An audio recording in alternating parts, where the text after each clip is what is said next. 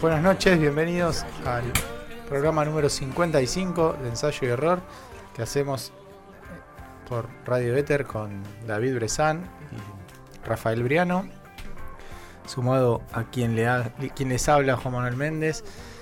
Hoy con un disparador polémico. Eh, hay oyentes nuevos, así que vamos a explicar un poquito de qué va el programa sin aburrir a los que a los que están de siempre.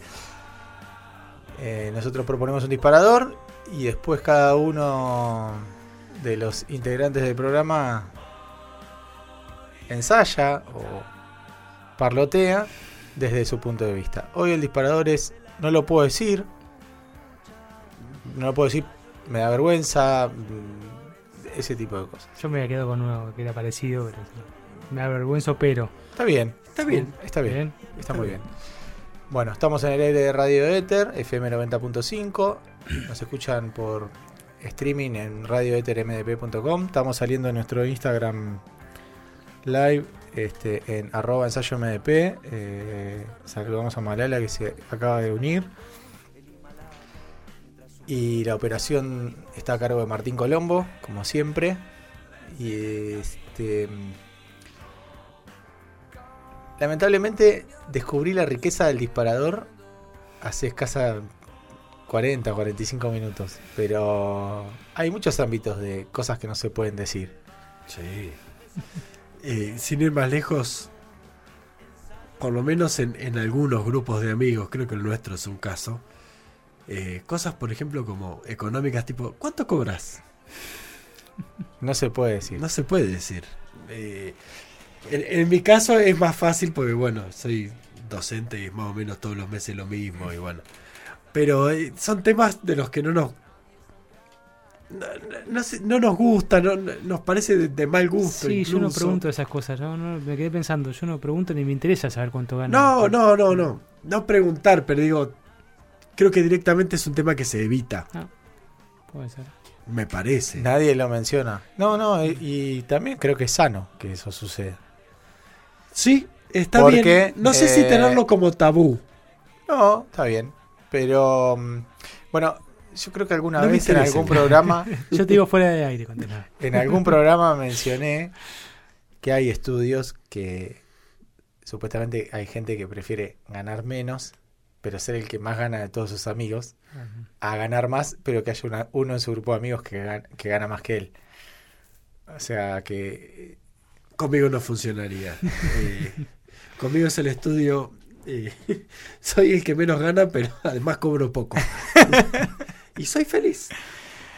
Es importante. Bueno, yo el otro día eh, ensayé una, una respuesta a eso que es hay que tener una, una relación entre los, entre los ingresos y el precio que uno paga por obtenerlos. Hay que tratar de buscar un equilibrio por ahí. Saludamos a Fernanda que también se une a nuestro Instagram Live y a, a todos aquellos que estén del otro lado. El, el- como dijimos, el disparador es, no lo puedo decir, bueno, estamos en época de campaña política. También hay un montón de cosas que no se pueden decir o que. este, O se dicen con el inconsciente también. ¿no? Yo voy a hablar de lapsus. política hoy. Y me la voy a jugar. está muy bien. Está muy bien. Eh, La primera vez que después, la ciudadanía me fue concedida, voté por Octavio Pilo Bordón, pensando, esta, esta es una alternativa para el país diferente que todos queremos. A, perdió. B, se convirtió en funcionario de Menem a los cuántos? ¿Cinco meses? ¿Seis meses? Sí, sí, sí. Volvió Eh, el PJ en realidad, pero sí, sí. No, ah, sí. Esa fue el- mi, mi, mi lucidez política siempre aguda. Este, Votamos al mismo. esta vez. Sí, sí, sí. Fue la primera votación, uno no sabía. Uno lo sabía. yo voté a Massachusetts. No me hagan. Masachesi parecía, ¿viste lo- los estancieros de Lucky Luke? Así como con un peluquín, así medio Sí. cara de farmer. Era, sí, era un canto a la derrota. Yo creo que mm, para poder tener una buena charla tendríamos que dejar que el que mm, propuso el disparador arranque, ¿no? Y a partir de ahí ver por dónde lo lleva y qué, y qué es lo que tenemos nosotros para decir. Veremos hasta dónde llegamos. Así que siendo las 20.05, Termina el programa. te estamos dando tiempo para tus este, habituales ensayos inolvidables. Bien. Arranca nomás. Eh, la idea del disparador de hoy era obviamente hablar de las cosas que nos dan o nos dieron vergüenza. Hablar o que nos dan o que nos dieron vergüenza hacer o haber vivido. Y creo que todos tenemos una larga lista. Eh, y de esa larga lista vamos a elegir algunas cosas y, otras seguimos sin poder contarlas y vamos a seguir toda la vida. Eh, yo creo que fui cinco veces al psicólogo. Y, yo había cosas que digo, este Gil que no viene. ¿Quién sos? La puta que te parió. O sea, ha- había ahí como una preselección, una censura previa. Además, siendo que mi vida era un embole en ese momento, tampoco había grandes cosas para contar. Pero decís, ¿qué le voy a contar a este? ¿Quién sos? No. Pero bueno, eh, voy a contar un par de cosas de las que por lo general no he podido hablar o que me avergüenzan.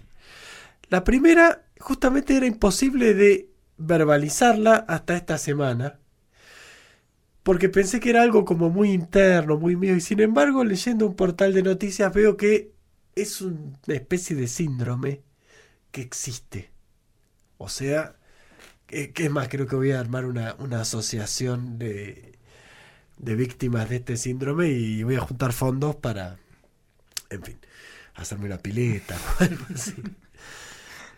Eh, el síndrome se llama constipación del viajero. Si ustedes lo googlean o lo buscan por Altavista, Yahoo o algún otro buscador de su agrado, van a ver que existe algo así como el síndrome de constipación del viajero. Eh, Como ven, arranco fuerte, ¿no? No, no me ando con chiquitas, Sí, sí, sí. tipo, Mi, mi peor defecto es que me esfuerzo demasiado. No.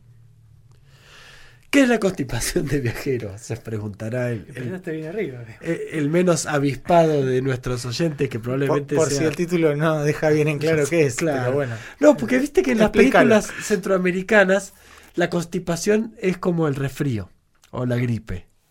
Ah, está bien. Eh, pero acá estamos en las Pampas, donde eh, hectolitros de Activia dicen que la constipación acá es otra cosa. Bueno, la, la constipación del viajero es la imposibilidad de defecar en los viajes.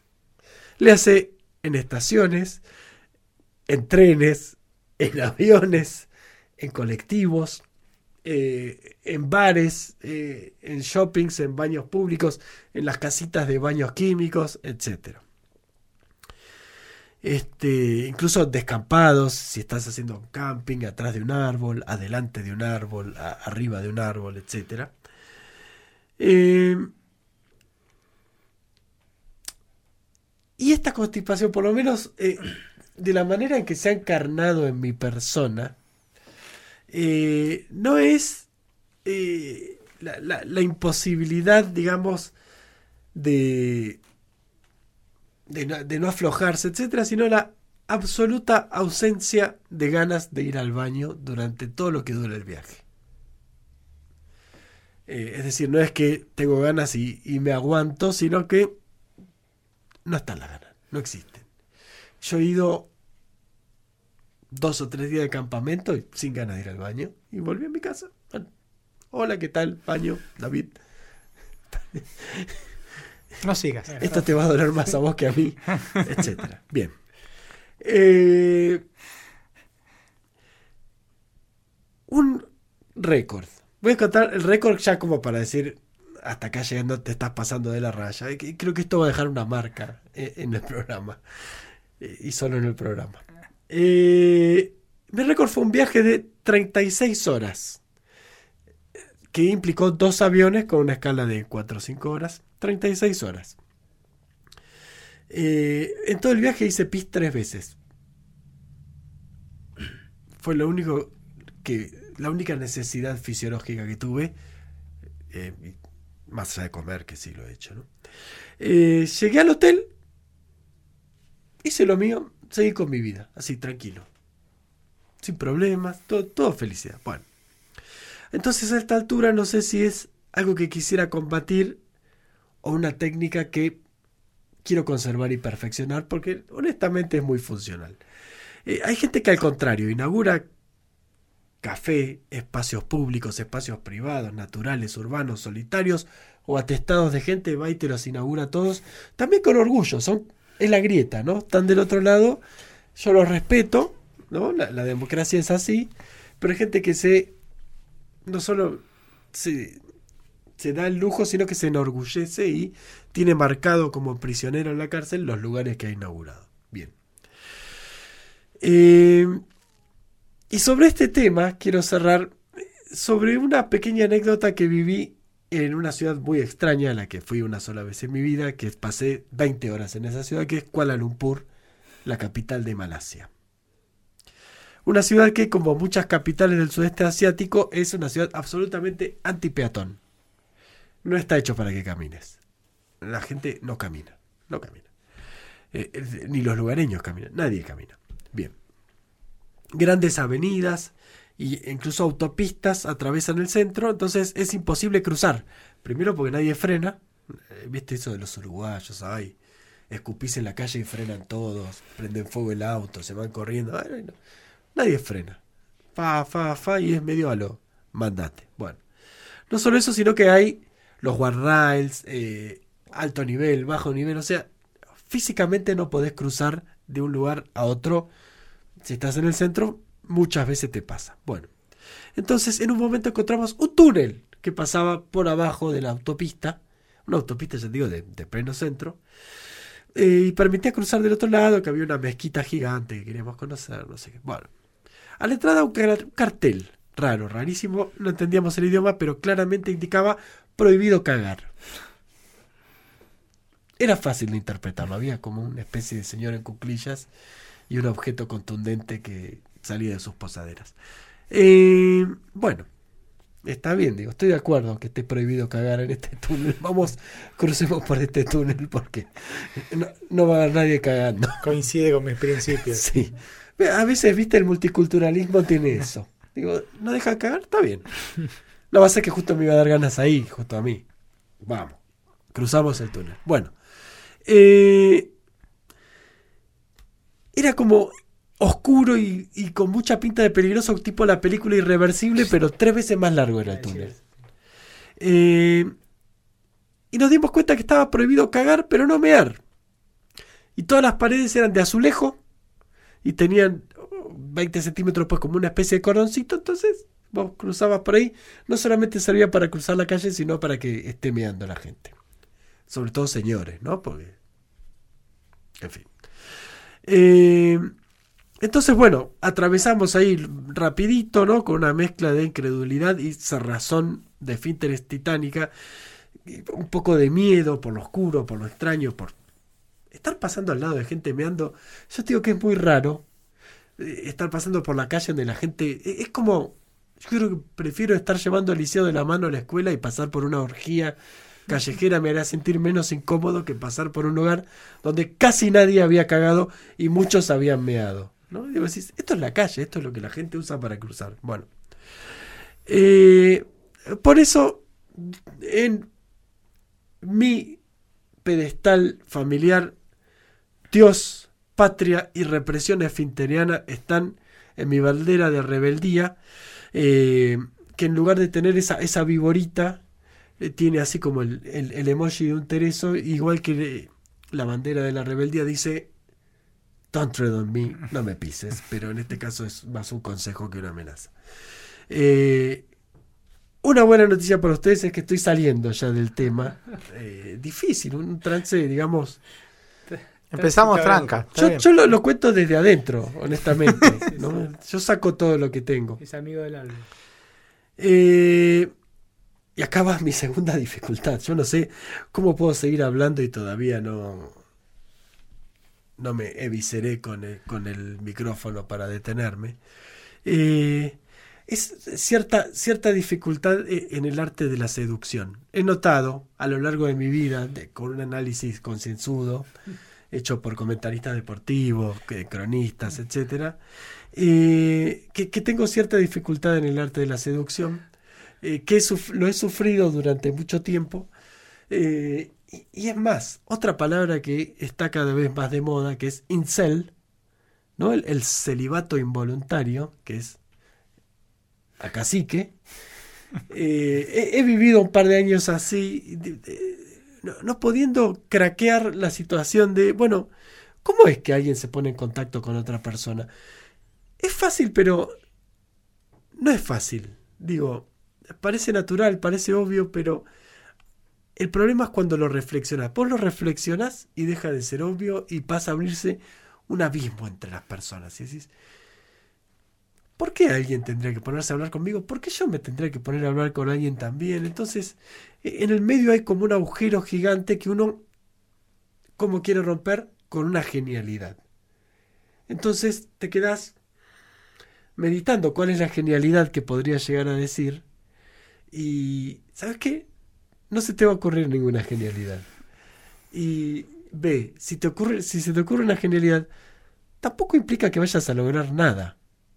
Porque, sorpresa, a vos no te había traído de esa persona la genialidad que estaba diciendo probablemente. Pero bueno, eh, eh, fue otra de las, de, de las dificultades que... Ahora soy bárbaro, ¿eh? Estoy casado hace 10 años, pero si no lo estuviera... Hace, no, ¿hace cuánto? Bueno. Ocho. Eh, bueno, Bueno, 10 el señor. cierto. Es que me, me puse en la piel de Juan, es un tipo que queremos mucho. Bueno, para reforzar tu teoría, eh, la misma frase eh, va de genial a estúpida, independ- eh, dependiendo de cuánto te gusta la persona que la dice. Exactamente. Así como dicen, la belleza is in the eye of the beholder, está en el ojo del observador, también está en el oído del escuchador. Eh, y es muy cierto lo que decís. Y quiero cerrar eh, con un tercer punto, porque es temprano, así que hoy hago diván. hago divine. Algo de, de Iván de Pineda. Eh, eh, Todo porque no hiciste más de 5 sesiones de terapia. No, ¿y para qué mierda si lo puedo decir acá? El tipo tampoco decía nada, ustedes tampoco van a decir nada. Bueno, eh, otro análisis al que he llegado es analizar el miedo al éxito. El exceso de eh, humildad, el, exceso de pasar a un segundo plano, estas cuestiones que tienen que ver con el miedo al éxito, pero que tienen que ver con el miedo en realidad al fracaso. El miedo al éxito es miedo al fracaso. ¿Y por qué? Porque cuando, si te pasa como a mí, que te pone incómodo y te da vergüenza que te elogien o que digan que algo que hiciste está bien, una vez pasó y me dio vergüenza, eh, se genera también una serie de expectativas a las que temes no poder, no poder volver a estar a la altura de cumplir, tanto para el resto como para uno. Entonces, si bien, y ya en serio para cerrar, eh, me desagrada la gente altanera, la gente que habla todo el tiempo de sí mismo, etcétera. Me parece que eh, en las personas que se lanzan al éxito hay una buena parte de lanzarse en realidad a no saber qué y a la posibilidad de fracasar, y no la posibilidad de fracasar por haber cedido a una, una posibilidad o, haber pasado a segundo plano, decir yo no, yo no, sino a fracasar en algo que vos pensabas que te iba a ir bien y te fue mal. Que es un fracaso que te deja más expuesto, que es más doloroso y para el que probablemente no tengas respuesta.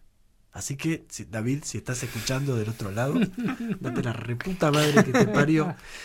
Y para terminar con este elogio a, a sentirse pequeño, a sentirse chiquito, a sentirse derrotado y que no te importe, vamos con esta canción de Red Hot Chili Peppers, bellamente interpretada por Flea en bajo y voz.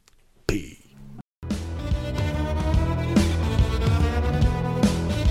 Esto es ensayo y error.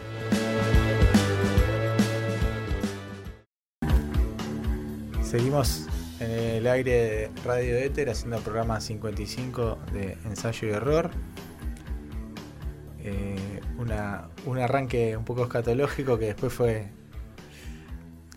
fue clarificándose y aportando muchas cosas que vamos a hablar después. Es, es mi turno. Sí. Como estaba contando cuando empezamos, eh, yo descubrí la riqueza del disparador como muy, muy a último momento. Había, había tenía algunas anotaciones de, cosas que a mí me daban vergüenza.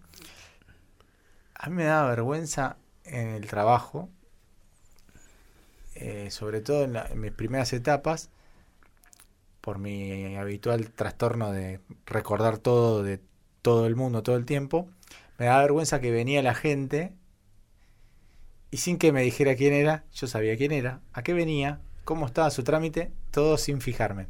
Pero le hacía todas las preguntas, igual. Tipo me decía, hola, vengo por el accidente. Y yo decía, bueno, dígame cuál accidente, pero yo sabía cuál accidente, cuál auto, todo. A punto tal que yo empecé a trabajar en seguros en época de remiserías. Y uno me decía, llama del, eh, te llama el del remise 504, que eran todos 504, pero yo sabía cuál era ese el que me llamaba 504. Así que esa es una de las cosas que, que me daban vergüenza y trataba de actuar eh, ¿viste? Decía, sí, vení vos, sí, ya sé, no. No, entonces hacía toda la, mímica de, fijarme, de entrar al sistema, de chequear y dar la respuesta que yo ya la tenía. Después, también en el ámbito laboral, hay cosas que me dan un poquito de vergüenza ajena y son. Eh, es el, el, mundo de la red social LinkedIn. No sé si ustedes consumen mucho.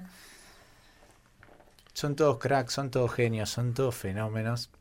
Pero mm, los que más me molestan son los reclutadores de recursos humanos. O sea, los tipos trabajan en recursos humanos. Bueno, a los seres humanos que van a buscar trabajo les dicen perfiles. No les dicen personas, o nombres. No. Hoy siempre había, me acuerdo, una que contaba una historia y y quería hacerse la genia o, el genio, no me acuerdo si era hombre o mujer, de que había tratado bárbaro a alguien y todo el tiempo le decía, llegó mi perfil, vino mi perfil. Decirle, llamalo por el nombre. Así que bueno, había, había pensado algunas cosas por ahí, pero después se me ocurrió que hay un ámbito en el que hay cosas que uno no puede decir o que le cuesta decir por vergüenza, por miedo, por lo que sea, que es en el amor. El amor es, eso que hace que dos personas se unan y estén cerca, implicaría un, un nivel de confianza que no existe otro superior. Sin embargo, hay un montón de cosas que no decimos. Algunas están bien no decirlas, porque no aportan. Eh, no sé, cuestiones que tienen que ver con el pasado amoroso de cada uno. ¿Es necesario? ¿Es necesario el detalle? No. Pero después están otras cosas un poco más sensibles. Por ejemplo, el que tiene ganas de decir te amo, pero siente que es demasiado rápido y no lo dice porque tiene miedo a espantar a la otra persona el que lo siente pero no lo puede decir porque no le sale. Entonces le dicen te amo. Es medio escena de una comedia yankee, viste, que contesta gracias. Mm. Y es como todo un, un tema. No, no pasa tanto acá, por lo menos no me parece. Después, profundizando en las relaciones, hay eh, muchas veces eh, cosas que no decimos por no discutir. Decimos, si yo digo esto, va a pasar esto otro, y después pasa esto otro, y al final vamos a terminar así, entonces no lo digo, y me ahorro una discusión. Error. La discusión va a venir igual. Si porque lo dijiste, o porque no lo dijiste, pero va a venir igual. A veces, y en eso yo creo haber aprendido, haber tenido un par de dolorosos aprendizajes, cuando vos querés todo el tiempo eh, modular o, modelar lo que vos querés decir o lo que vos sentís para no entrar en conflicto con el otro, el conflicto con el otro va a, entrar, va a estar igual porque se genera una dinámica de que, o sea, vos callás tus cosas para agradar, pero nunca agradás. siempre vas corriendo de atrás y siempre vas corriendo de atrás.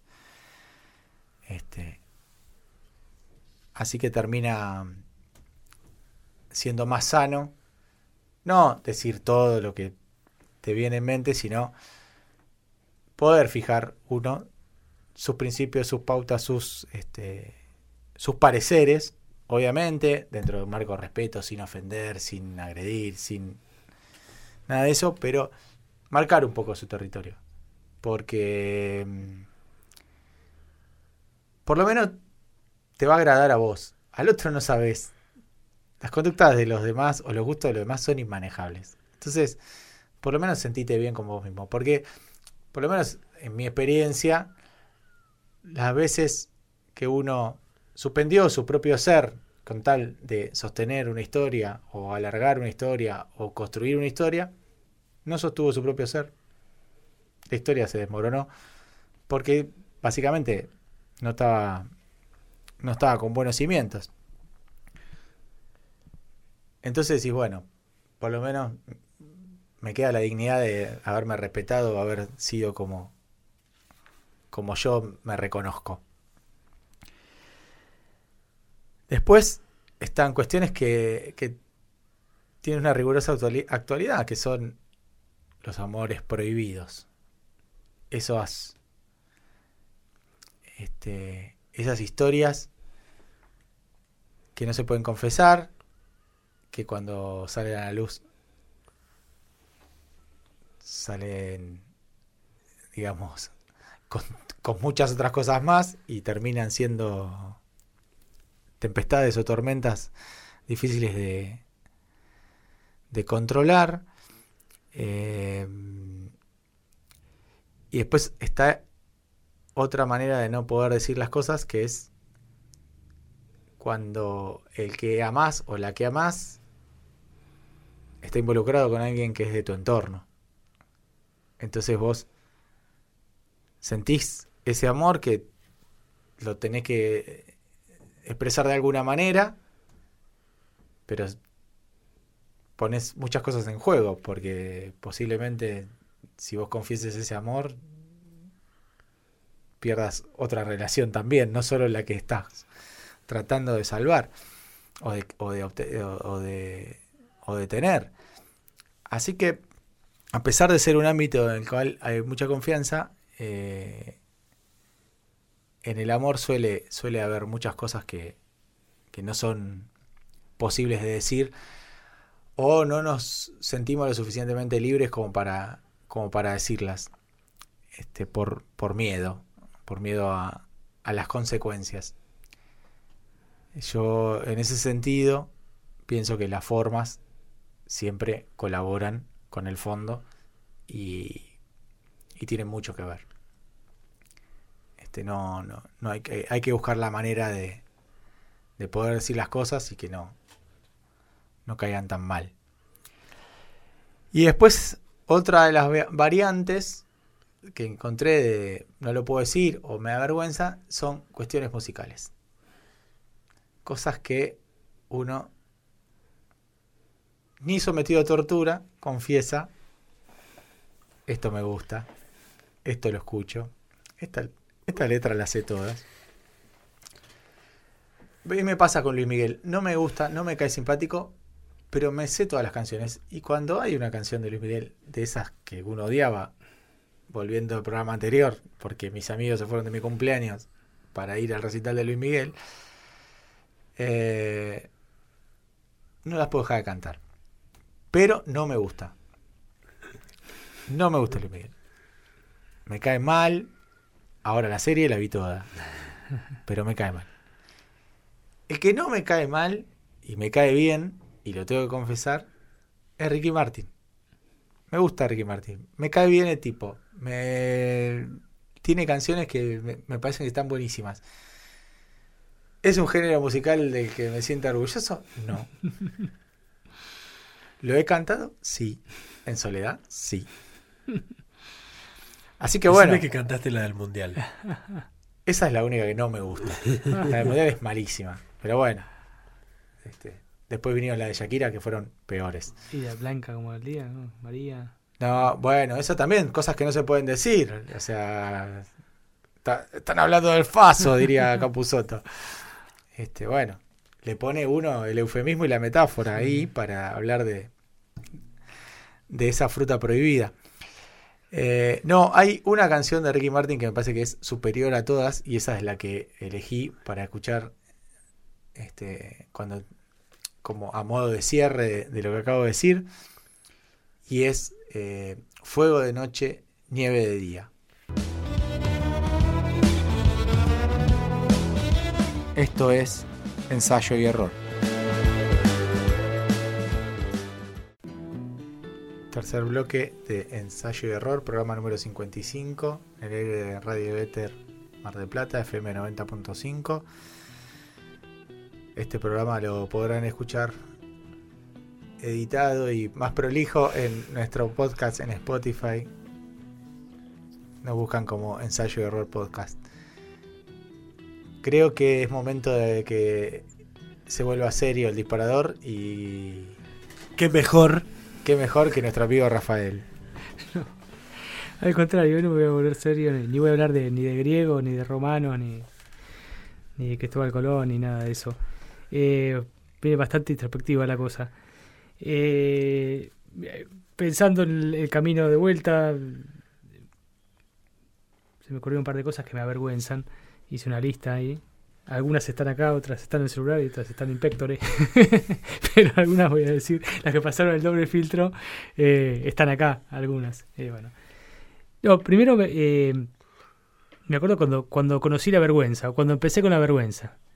Eh, de chico, a, a los 3, 4 años, eh, y este el faja se va siempre lo mismo decir el faja, pero bueno, aparece mi viejo de vuelta. Este, en esa época, eh, hablemos del principio de los 80, viajes largos, yo tenía 3 años, con mis dos hermanos al sur, y mi mamá y mi papá. Este, bueno, y ahí no había tablet, no había nada, y había, no sé, 18 horas de viaje, entonces llega un momento que no sabíamos qué hacer. Y mi viejo eh, nos empezaba, para, para que no echemos las pelotas, no sé, a relatar eh, poemas gauchescos, uno de un, el padre un amigo de él, y todos lo repetíamos, qué sé yo, y bueno, y a partir de eso yo me transformé en especie de enano gula gula, eh, o payador, que era como una gran atracción familiar, eh, que de 3, 4 años me sentaba encima mi viejo y yo empezaba a recitar los y compañeros. Chirolita de payadas. Claro, exactamente, los medinos compañeros y después otro que era el regalón de mi tata y era como mi show, ¿viste? Y toda la gente fascinada. Y a mí me gustaba, era como, sí, apenas hablaba, pero recitaba esas, no sé, 10 estrofas y me acordaba. Inclusive hasta el día de hoy me, me venía acordando. Pero, eh, no, no voy a decir. Pero este, me acuerdo cuando conocí la vergüenza, cuando empecé a darme cuenta que ya no me gustaba eso. Cuando ya mi viejo decía, bueno, vení, y ya me costaba, ya, ya no sé, tenía 5 años, ¿no? ya no tenía 3, 4, entonces no sé. No, era tan cecioso como antes, o no era tan gracioso, ya me hinchaba las pelotas, digamos. Y ahí fue como el comienzo de la vergüenza. Y después, en un momento dado, ya no, no recité más. Bueno, me, retiré a lo grande, en la escuela 27, en lo grande en ese sentido, ¿no? Acto del Día de la Tradición, 1983, recitando el regalón de mi tata vestido de gaucho con la maestra de primer grado. Eso fue mi final estrellato con el aplauso generalizado y ya está, esto para mí es como llegar al Colón y nunca más recité en público. Pero bueno, ahí fue el inicio de la vergüenza. Después cosas de chico, yo también era un poco friki, pero ahora me avergüenzo, me avergüenzo de pensarlo, pero lo hice. Este, a mí siempre me gustaron los mapas, los viajes y la, la geografía. Y me acuerdo, viaje egresado de séptimo, me fui con el mapa carretero de IPF para saber por dónde íbamos hasta, eh, hasta la falda. Entonces yo iba en el, en el colectivo mirando, es año 89, ¿no? Por dónde íbamos, me acuerdo que pasamos por Ceres, que yo ni sabía que existía, pero lo vi en el mapa ahí, iba O viendo sea, por dónde. Eras el cosito del avión, pero Exact- manual. Exactamente, en el 89. El mapita del avión. Obviamente era el único. Con el dedo, lo seguía con el dedo. así. El único en todo el colectivo con el mapa carretero de IPF era yo. El resto todos transando. Aparte, si hay algo que no, tenés- no, no necesitas en un colectivo es ver por dónde vas y eso, porque el tipo ya sabe dónde va o va A mí me durmiendo. gustaba, me gustaba y me lo llevé en un mapa carretero. Después una cosa que me avergonzó mucho en su momento eh, fue haber protagonizado un choque entre ciclistas. Hice el eh, eh, el, el chocador, digamos. Yo venía recanchero este, con mi bicicleta con Avance Capra, eh, BMX, no, Science, perdón, Science, por la vereda y contramano, cosa que no hay que hacer, lo digo ahora después de la experiencia, ¿no? Pasaron ya casi treinta y pico de años. y como venía gente por la vereda, bajé hacia la calle y no vi que venía un ciclista con una bicicleta de carrera, no de... Le di directamente en, la rueda delantera, le hizo mierda. Yo tenía 8 años. Y el tipo me cagó a pedos. No solamente me retó, porque la, la rueda quedó totalmente doblada, sino que me dijo, esto me lo tenés que arreglar. Yo me puse a llorar, tenía 8 años. El tipo me hizo ir a la casa a llamar por teléfono a mi mamá. Sí, sí. Hoy, hoy sería una denuncia. Hoy sería una denuncia. Pero en 88, 89, Secuestro. esta cosa pasaba. No puede ser. Este, vino mi vieja a buscarme y tuvimos que pagarle la goma al señor porque iba a hacer carrera. Era, un- era ciclista en serio, digamos. Y ahí aprendí que no hay que contramano, no hay que la vereda y bueno, esas cosas me daban mucha vergüenza. Pero estuvo mal el señor, ahora puedo decir, estuvo mal. No sé quién fue el ciclista, mal. pero estuvo muy mal. Eh, yo lloraba y llama a tu mamá, que yo que venga tu mamá a arreglar. Bueno, vino mi mamá, le pagó la goma. Después, cosas que me avergonzaban, son un poco más, más graciosas que ustedes eh, habrán visto varias de ellas. Y, este, a mí me encantaba, por más que estaba mal, eh, ir con bolseguíes a la playa. Me parecía re cómodo. eh, gran parte de mi adolescencia lo hice. Eh, la malla Maui eh, del 89, 90 era lo más y la usé hasta el 2005, 2006 cuando ya dejó de estar de moda la- la- el fluo este, y ya perdió su propio color. Después pasó a ser folclórico, pero al principio era me gustaba el 89. Después la la, primera malla que se convirtió en repasador después, automáticamente. después la remera de Barcelona 92, que lo tuve hasta los Juegos Olímpicos casi de Tokio 2020, lo tuve varios Juegos Olímpicos, este, que inclusive cuando ya estaba hecha pelota, Mariano fue a, a España y me compró una igual, pero con el dibujo de Miró distinto, este, así que pudo, pude reemplazarla. Y después una, una que me avergüenza, y, y nos tendría que avergonzar a todos, creo que esa noche estuvimos todos, esta, una, una de las tantas bolunoches de adolescencia, que fuimos a la peatonal, no sé si recuerdan. Nos sentamos en un banco de la peatonal un sábado de la noche, no había nada para hacer, este, y ah, pasó un grupo de chicos más grande que nosotros, y nosotros los miramos así inocentemente, teníamos 14, 15 años, y, y nos dijeron, ¿qué miran? Miren para allá. Y nosotros automáticamente los tres, vos estabas, Sí, no sé sí. si vos no estabas también. vos Yo no estaba, yo vos no no estabas, estaba. bueno. Mantuviste la dignidad. Nosotros dos seguro. Eh, Yo miré para allá donde decían y había algo, cosas interesantes para ver, así que Fue una humillación un tremenda, consejo. O sea, no nos pegaron, pero nos humillaron. no- no- salimos sin dignidad de esa peatonal. pero bueno, son cosas que pasaban antes. Otra cosa que me avergüenza, la- lo conté hace poco en un asado, así no voy a hablar de vuelta, lo de la comisaría, lo que mentí, todas esas cosas no da para contarlo de vuelta.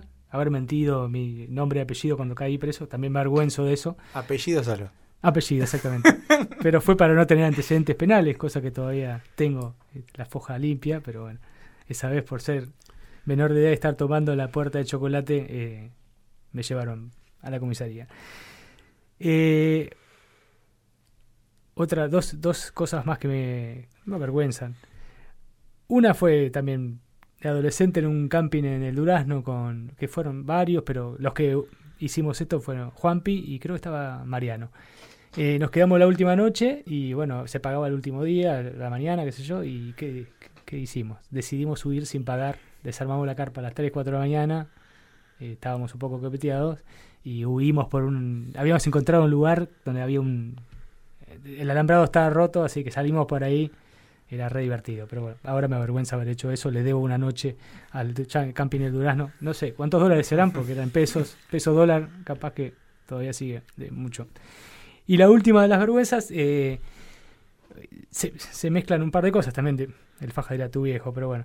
Eh, mi viejo jugó al rugby en un club de Buenos Aires, que es eh, eh, y mi viejo era bastante insistente con algunas cosas y quería que yo juegue en Curupatí. Y yo le decía, no, no quiero. Yo jugaba acá en Unión del Sur. Pero una vez, cuando ya estaba viviendo en Buenos Aires, eh, justo me fui a la casa de un primo que, que era entrenador de Curupaytí, era directivo y, y fue, fue una cosa, una, treta armada con mi viejo, que mi viejo no estaba, pero le dijo, bueno, llévalo a Curupaytí y así por ahí juega, qué sé yo, y yo fui. Y no solamente fui a Curupaytí ese día con, con mi tío, sino que mi tío, mi tío no, mi primo, perdón, mi primo, sino que ese día había un partido de juveniles, yo estaba en juveniles, ya había dejado de jugar y vivía en Buenos Aires, y me dice, dale, venía así, jugás, yo, yo no tenía ni, botines, ni pantalón, ni nada, ni ganas de jugar, pero bueno, ya estaba ahí, entonces mi primo tenía mucha gente ahí conocida y, y mi viejo había jugado ahí, mi tío también, había como toda una tradición de ahí. Dice, no, no, yo te voy a presentar al, al entrenador, qué sé yo. Bueno, la cosa me presenta al entrenador, que va a jugar un partido amistoso con alumni. eh, y dice, bueno, no, sí, vení, vení a jugar, vení. Bueno, voy al vestuario con todos los que iban a ser mis compañeros. No tenía botines, no tenía camiseta, me prestaron todo. Y el entrenador empieza a dar la formación, ta, ta, ta, ta, ta, y me pone a mí de titular. la vergüenza. O sea, eso, eso es acomodo, es palanca, es nepotismo, es todo lo que está mal. Bueno, todo eso es. eh, tengo un primo que quiere jugar. Bueno, los pibes me querían matar. Imagínate, eh, alguien que no conocen, que cae de repente titular en el partido. Y aparte de la apertura, tiene que saber las jugadas con el, con el centro, el win, el medio scrum. Yo no conocía a nadie. Bueno, jugué todo el partido. Perdimos, obviamente, yo siempre perdí. Este, terminé el partido. No, pero aparte tenía que patear a los palos, tenía que sacar de mitad de cancha, ¿viste? Y no sabía mi- ni mi nombre, yo no sabía el nombre de nadie, pero estaba jugando titular. Y nadie me vio. Único Porque- partido que era tacleado por sus compañeros Sí, sí, sí. y dejado por los rivales. No, no, pero encima, eso, esto, esto de que las cosas que uno hace para un padre, pero el padre no lo vio. Eh, mi viejo no estaba, no me vio, y mi primo que me había llevado se fue a hacer un asado y tampoco me vio. No me vio nadie. O sea, nadie, nadie, nadie que me conociera. Este, y salvo mis compañeros decían, este, este, ¿quién es? El acomodado este. Pero quedó el recuerdo imborrable. Terminó el partido, me felicitaron, sí, volví, vení, que yo nunca más fui. Este, pero ahí me sentí realmente incómodo. En esto de no corresponde hacer esas cosas. Pero bueno, puedo De estar en el lugar e- equivocado. Sí, jugué por lo menos con esa camiseta una, una noche. Una noche no, una tarde. Eh, y después lo último, para cerrar, me- medio eh, incómodo, gracioso, creo que vos estabas también. eh, un evento en lo de Matías Sarmiento, año 2003, 2004. eh, yo salía con una novia anterior. Este, que era la hermana de, de la novia de, un- de un amigo, ¿no? Este, eh, ¿recordás ese incidente?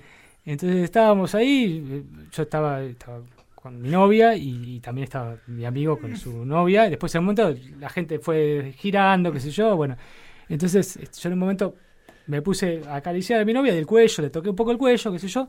Y de repente miro enfrente y, y mi novia estaba enfrente. Entonces ella no era mi novia. ¿Quién era? Era la novia de mi amigo. Me había confundido de hermana. Me quería morir. Eso sí me dio mucha vergüenza. Fuego de noche, nieve. no sabía dónde meterme eh, y eso eh, me, me incineró, la verdad que me generó problemas.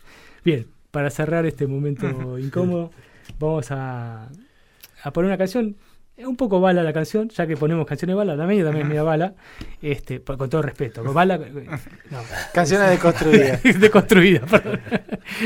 Él no ssalió del ropero, Eh, acordate que Por la velocidad lo dice. claro. No, Porque la, la ponemos en 78. ahora. Canciones Eh, de gran calibre. Es un gran este, músico, un poco chorro, eh, porque ha perdido juicios de plagio y todo, pero esta canción eh, me gusta.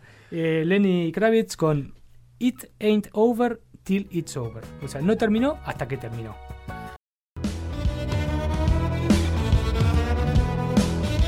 Esto es ensayo y error. Bueno, se está terminando este programa número 55. Salió bien, Vergonzoso. pero nos da vergüenza igual, como todos los programas. Eh, queremos eh, avisar que habemos invitada este, para, para nuestro programa número 56, este, que es eh, Dai Torres, una oyente que tomó coraje y dijo, si estos tres giles pueden, ¿por qué yo no? Eh, el disparador va a ser el, el turista y el mar. El turista y el mar. Ah, está. Un disparador combinado. O sea, creo que, que, que da para mucho. Este. Ahí la, la saludamos a Dai que nos está felicitando por el Instagram. Tiene tiempo todavía. Igual si no nos felicitabas ibas a venir porque los necesitados somos nosotros. Pero bueno. Este, Que lo piense bien. ¿Tiene- No, ¿estás no, ya lo pensó bien y, Ah. no, y ya no tiene más tiempo para pensarlo porque ya lo anunciamos, Ah. así que tiene que venir. Yo quiero rescatar un- una última cosa que no puedo decir y probablemente a ustedes les pase. Si el tipo no tiene pantalón negro, camisa blanca y una bandeja en la mano, no le puedo decir mozo. Y como muchos restaurantes y bares modernos no son señores de pantalón negro, camisa blanca y bandeja en la mano, no sé cómo llamarlos. No le puedo decir mozo, camarero, que viste quién sos, una, una película de los Desencamáronamelo. 70. Entonces es. O- señor onoma- onomatopeya. Claro, no, no puedo decir mozo. ¿Ustedes pueden decir mozo a alguien? ¿Puedes llamar al mozo diciéndole mozo si no parece un mozo? Lo gestual es lo mejor en ese caso, ¿no? Es- es- sí, esa cosa. ¿Y pero si está dado vuelta? Ah, no sé, esperás. Esperá que se Esperás. vuelva. Ah, sí, sí, sí. Siete días en el Tíbet esperando que Esperá. Ese muchacho joven con bandana y delantal negro que hay en todos lados Sí, sí. te mire. Claro, no sé, me quedé pensando nosotros éramos mozos de eso, ca- camisa blanca y Solo, pantalón- por supuesto, pantalón sí, sí. negro, camisa Sí, blanca. Y moñito. O camisa dálmata a veces, ¿no? Sí, Por todas las, las manchadas. sí, de café, sí, sí. Bueno, yo voy a agregar algo y es a modo de despedida. Este, porque me criticaron la canción por mala. Fuera de Y aire. es porque fue. no escucharon la versión de despedida. Este, que yo la, la cantaba mientras me bañaba, sábado a la tarde, esperando para, Para salir de para salir a la noche a las pistas. A a buscar el amor donde el amor no, no habitaba. Eh, y es una versión de la misma canción que, que propuse, pero versión cuarteto. Ah, dos veces la vas a poner la misma canción. Duplica. Duplica. Nunca visto esto. Nunca visto. Nadie se animó a se No, no tenés vergüenza. Para cerrar, los esperamos el martes que viene, programa 56, con Dai Torres de invitada que, el- y el disparador El Turista y el Mar. Y los dejamos con la versión cuarteto de Fuego de Noche, Nieve de Día. Chao.